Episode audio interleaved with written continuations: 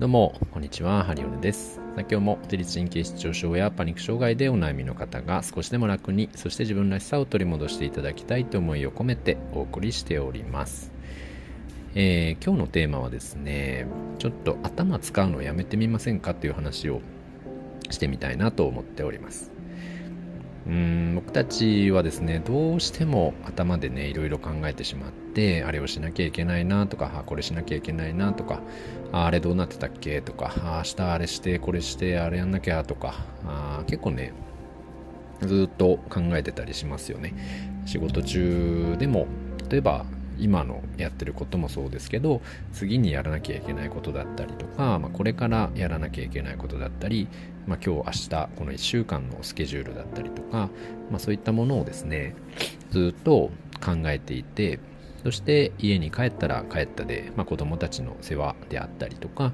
えー、自分の家事ですよね。ご飯作んなきゃとか洗い物しなきゃ洗濯物しなきゃ掃除機かけなきゃあ子供たちにあれして宿題させなきゃとかお風呂入れさせなきゃとか寝かさなきゃみたいな感じで、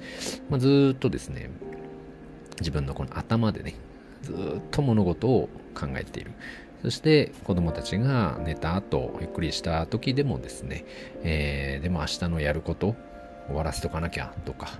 あの、明日の準備しとかなきゃみたいな。明日ってあれやってこれやってみたいな。なので24時間ずっと自分の頭というものが、えー、フル回転していてですね、まあ、当然のようにですが、まあ、脳の疲労感というものは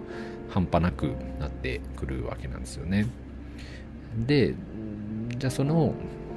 考え方、考えをやめたいと思ったとしても、なかなか頭の回転が止まってくれなくてね休めないと思いますしでよく僕のお客様でもどうやったらこの考える方法考えるのをやめられますかみたいなやめる方法って何ですかみたいなことを、えー、聞いてくださる方本当にねたくさんいらっしゃいまして。で常にその考え方をやめる方法をずっと考えてるんですよね。うんそれをやめてほしいなって思うんですけれども、まあ、なかなかねそこがうん分かるけど分からない。難しいよねっていうところだと思います。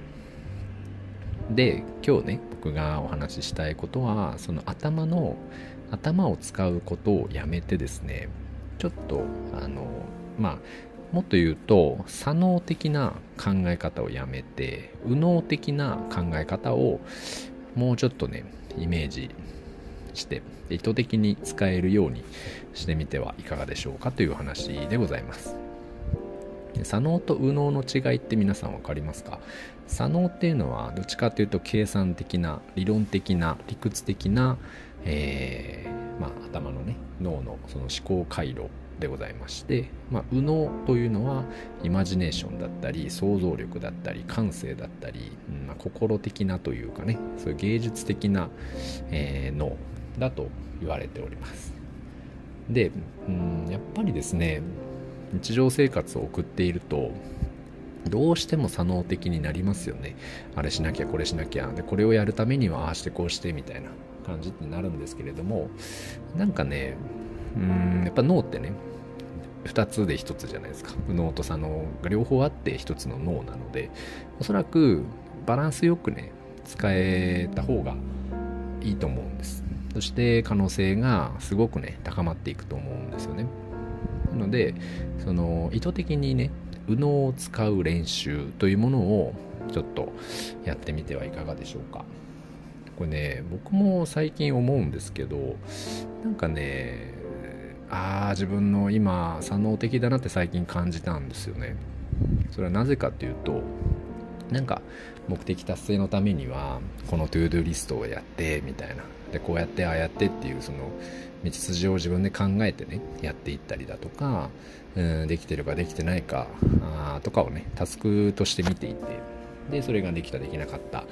てやってたんですけどうんなんか本来の自分とはちょっと違うような気がしていてちょっとっていうか結構違うような気がしていて。本当の自分っていうのがもっとね何ていうんですかね想像力があって遊び心を持っていてもっとこうねのびのび自由にやるやっている感じ。で作品を生み出したりクリエイティブなことをするっていうのが自分のね本来のんな感覚に近い、だったような気がするなってちょっと思いまして。なので、まあ、今はですね少しその僕もねあの脳を使う練習をまあリハビリというかやったりしております。なのでまあこのねうん練習方法としましてはちょっと芸術的なものに触れてみたりですね。自分のこう頭で例えば感想を述べるんじゃなくてその心で感じるとか自分が本当に好きなこととかをとことんやってみる。とかですね。あとは自分が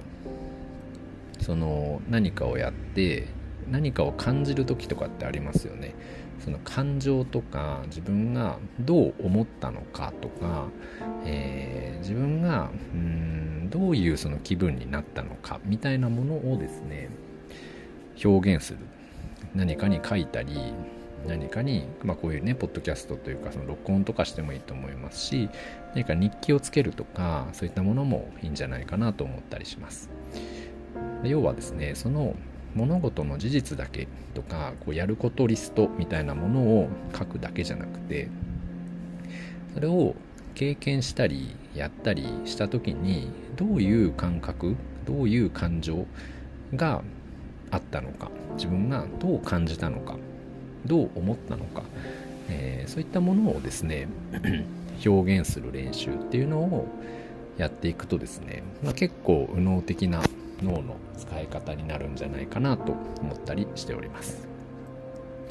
計算立ててね自分の道筋立ててロードマップ引いてそこに向かって一生懸命コツコツとねやっていくっていうのも、まあ、いいんですけれども、まあ、そればっかりにねどうしても無意識でやってるとそうなってしまうので意図的に意識的に、えー、自分の感性だったり自分のその芸術的な部分だったり、まあ、そういったものをね見直してみてはいかがでしょうか。いやそんなん言ったって私芸術的なセンスないんでとか絵心ないんでとか